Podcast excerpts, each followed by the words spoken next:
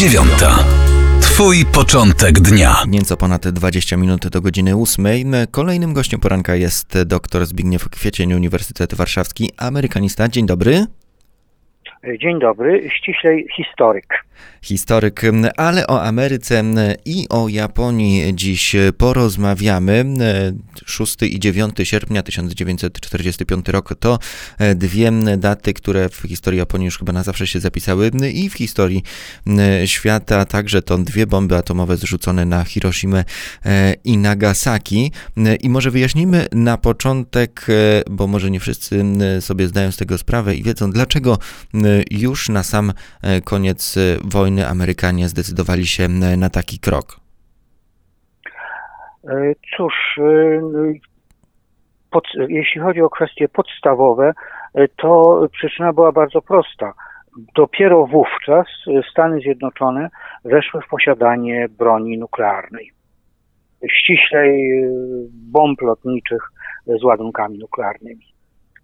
E, to jest sprawa podstawowa i no, wcześniej po prostu e, ten proces stworzenia broni nuklearnej trwał, trwał kilka lat przecież w sumie, no i jeszcze w moment, pod koniec lipca nie było pewne, czy e, ładunki te po prostu y, będą, będą mogły być użyte y, i w trakcie konferencji w Poczdamie y, doszło, znaczy udało się przeprowadzić ostateczne testy, powiedzmy, w Nowym Meksyku, które wykazały, że, no, że mówiąc krótko, to działa bo pytam o to, ponieważ e, Amerykanie dotąd tłumaczą e, konieczność i bezalternatywność użycia tych środków tym, że to był jedyny sposób na e, zakończenie wojny, na, na, zakończe, na zmuszenie Japończyków do kapitulacji, a tym samym na uniknięcie krwawych inwazji, krwawych walk na wyspach Pacyfiku. Na ile to jest prawda i na ile jakby to tłumaczenie jest słuszne? E, no cóż, jest ono o tyle słuszne, że rzeczywiście po stronie japońskiej e, przytłaczająca większość japońskiego społeczeństwa e, nadal zachowywała tradycyjną dyscyplinę opartą na absolutnie ślepym posłuszeństwie wobec władz mających sankcję cesarza w japońskiej tradycji, a co ważniejsze, nawet zgodnie z japońską konstytucją y, z lat 80. XIX wieku, y, cesarz był istotą boską w zasadzie, tłumacząc to na pojęcia zachodnie, podobnie jak boskie było japońskie państwo y, i japoński naród. I ta dyscyplina nie uległa zachwianiu, mimo klęsk poniesionych w ciągu y, poprzednich y, lat, tam poczynając od, od lata 1942 roku y, i tak jak poszczególne wyspy i archipelagi, które Amerykanie do tej pory zdobywali na Japończykach, tak oczywiście macierzyste wyspy japońskie byłyby bronione rzeczywiście do ostatniego człowieka.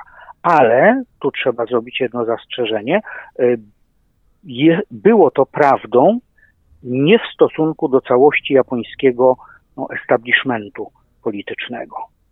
Tam jego członkowie byli lepiej zorientowani w sytuacji i większość z nich zdawała sobie sprawę, że Japonia tę wojnę y, przegrała.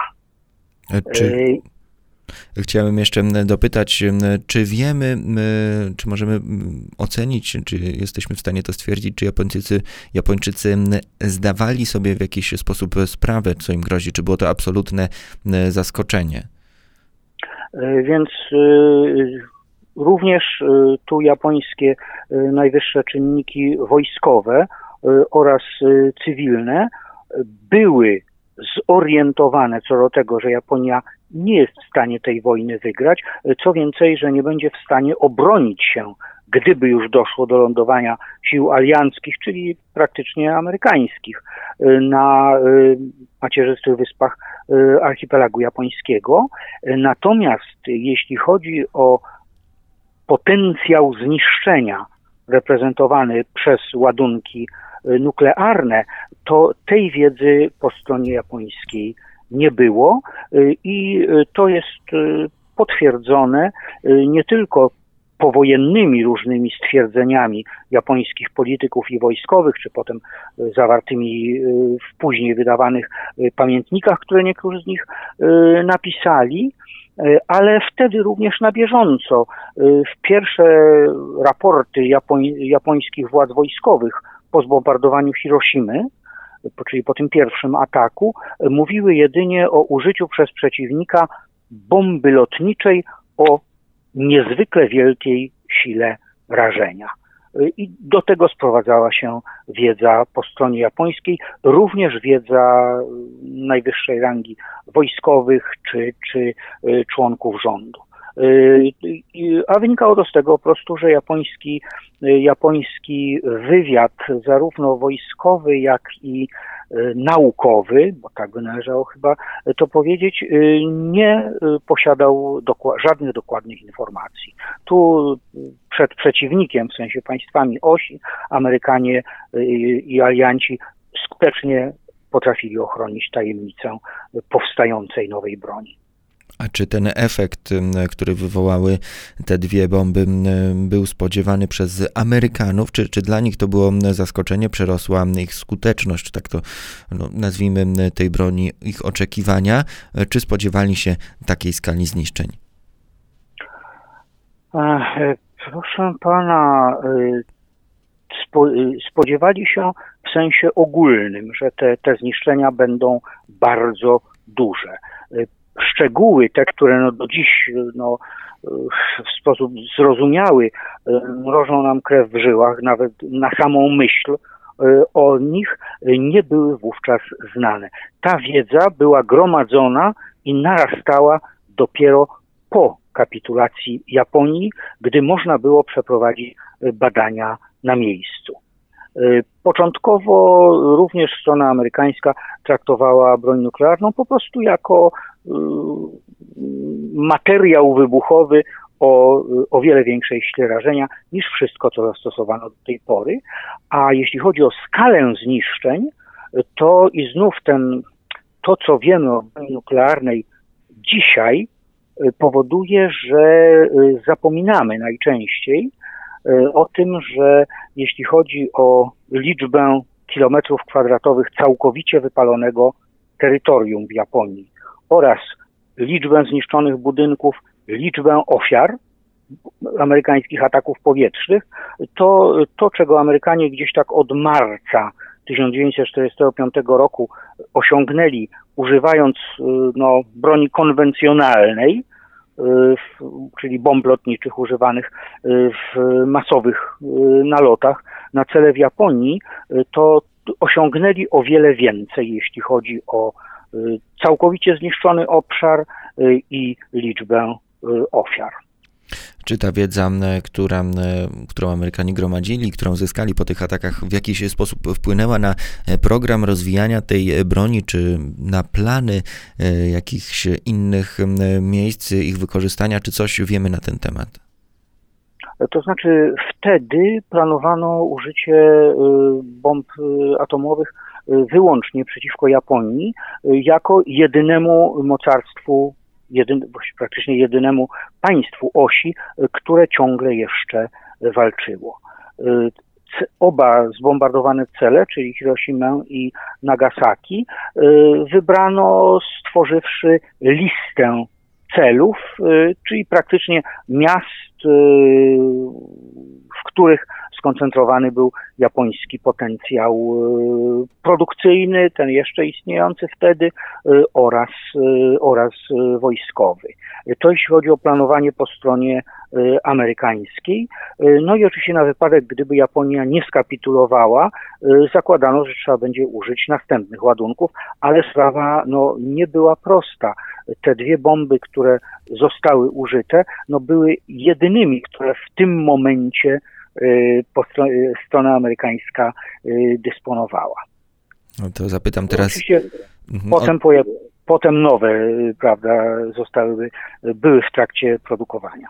Jeszcze chciałem zapytać o pewną alternatywę, choć to pytania nie do końca lubiane przez historyków, ale gdyby te, do tego ataku nie doszło, czy, czy możemy prognozować, przypuszczać, jak potoczyłyby się losy tej wojny, czy ona faktycznie by trwała jeszcze wiele dłużej, rok, rok czy, czy dwa dłużej i czy faktycznie ten efekt jej zakończenia byłby trochę inny? E, cóż, no tak jak słusznie pan redaktor powiedział, e, e, pytania typu co by było, gdyby przez historyków nie są lubiane, ze względu na to, że nie wiemy, jakie nowe elementy sytuacji by się pojawiły. Natomiast biorąc pod uwagę fakty, stan rzeczy, ten, który był znany japońskim najwyższym czynnikom wojskowym i cywilnym, to y, trzeba przyjąć, że y, mimo, że rzeczywiście po stronie amerykańskiej y, przewidywano, że działania mogą się przeciągnąć jeszcze nawet o rok albo dłużej, po prostu japońska machina wojenna, japoński no, cały system wojskowy, administracyjny, gospodarczy był po prostu u kresu załamania japońska gospodarka wojenna po prostu nie była w stanie y, dłużej nie byłaby w stanie dłużej funkcjonować. I po stronie y, amerykańskiej z kolei y, wielu wyższych dowódców wojskowych i, i polityków cywilnych wtedy na bieżąco, w momencie, gdy podejmowane były decyzje ostateczne o użyciu broni nuklearnej, było przeciwko temu. Z różnych przyczyn, no, oczywiście, e, ale no, na przykład e, generał Douglas MacArthur, e, człowiek, który stał się symbolem amerykańskiego, alianckiego zwycięstwa nad Japonią, był bardzo krytycznie nastawiony do użycia broni nuklearnej, ponieważ uważał, że to była kwestia paru tygodni, miesiąca, dwóch i nawet bez lądowania sił amerykańskich w Japonii państwo to przepraszam, musiałoby skapitulować, bo po prostu nie byłoby w stanie y, wojny prowadzić. Wśród właśnie tych japońskich wyższych wojskowych i polityków, ci, którzy uważali, że trzeba walczyć do końca i zginąć, zgodnie z etosem wojownika japońskiego, czy ściślej dalekowschodniego w ogóle, tych ludzi była zdecydowana mniejszość, co zresztą zilustrowane zostało w sposób no, makabryczny, szczególnie z zachodniego punktu widzenia, tym, że gdy kapitulacja stała się faktem, to liczba samobójstw popełnionych przez japońskich wojskowych, szczególnie oficerów, wyższych oficerów e, armii bądź marynarki, bądź e, funkcjonariuszy cywilnych, była zdumiewająco mała, biorąc pod uwagę liczbę tej grupy społecznej. Japończycy byli zdyscyplinowani do samego końca i w momencie, gdy cesarz sankcjonował decyzję o zaprzestaniu działań wojennych, dla Japończyków to nie była kapitulacja. Nawiasem mówiąc, to było zaprzestanie działań wojennych zgodnie z wolą cesarza. Ten opór ustał. To jeszcze... Ustał, no jak ręką odjął. Gdybyśmy mogli powiedzieć parę słów na temat skutków e, tych nalotów, tych takich bardziej długoterminowych, bo jakie zniszczenia to wywołało w momencie, w momencie eksplozji te dwa ładunki, to mniej więcej wszyscy się orientujemy. Natomiast jak to faktycznie jest z tymi skutkami długoterminowymi, z promieniowaniem, z, ze skażeniem e, radioaktywnym, jak długo te obszary e, się z tym borykają? Borykały, czy też może borykają do dziś?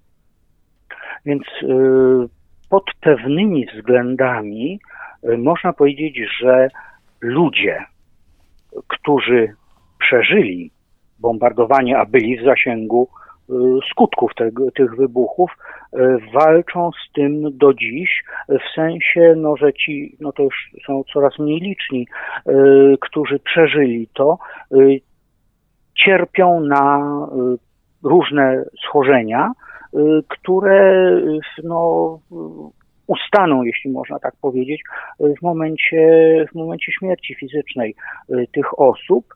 I po części dotyczy to osób urodzonych już po zakończeniu działań wojennych. Więc w tym sensie można powiedzieć, że skutki trwają w tych indywidualnych przypadkach do dzisiaj. Natomiast jeśli chodzi o mm, resztę środowiska, to skutki wybuchów y, ustały czy, czy wyczerpały się w gruncie rzeczy wcześniej nawet niż przewidywali specjaliści, fizycy, lekarze, y, y, którzy no, badali ten obszar dotknięty skutkami wybuchów bezpośrednio po kapitulacji Japonii i w ciągu następnych lat, a nawet dziesięcioleci. Dość powszechne było przekonanie, że te obszary będą, pozostaną martwe albo półmartwe, w sensie przyrody, y, znacznie dłużej niż stało się to w rzeczywistości. Takim, jednym z takich symboli tych skutków długofalowych w stosunku do środowiska jest fakt, że w rejonie Hiroshimy nie ma dzisiaj y, pewnych gatunków y, no, cykad, czyli stworzeń, które w tej części Japonii występowały zawsze i występują powszechnie. No, ten, ten gatunek po prostu nie przetrwał w Hiroshimie i w, cał- i w tym regionie wokół miasta. I to jest właściwie chyba jedyny długofalowy skutek wybuchów, jeśli chodzi o no, przyrodę żywą poza, poza, ludź, poza ludźmi oczywiście. 6 i 9 sierpnia dwie bomby atomowe zrzucone na Japonię, rok 1945. O tamtych wydarzeniach, o ich skutkach rozmawialiśmy z doktorem Zbigniewem Kwietniem, historykiem z Uniwersytetu Warszawskiego. Bardzo dziękujemy za rozmowę. Je, dziękuję bardzo. Ja jeszcze dodałbym tylko jeden, jedną malutką uwagę. Nie trzeba zapominać, że wypowiedzenie wojny Japonii przez Związek Sowiecki i podjęcie przez siły zbrojne tego państwa działań na terenie kontynentalnej Azji, Mandżurii, Chin Północnych, Korei y, było bardzo ważnym elementem y, sytuacji, zarówno z japońskiego, jak i z amerykańskiego punktu widzenia. O tym również nie zapominamy i pamiętamy o tych wydarzeniach. Doktor Zbigniew Kwiecień, jeszcze raz bardzo dziękujemy. A my, Dziękuję bardzo. Drodzy Państwo, dziękujemy naszym słuchaczom za pierwszą godzinę spędzoną z nami. Słyszymy się ponownie 10 minut po ósmej. Siódma, dziewiąta. Twój początek dnia.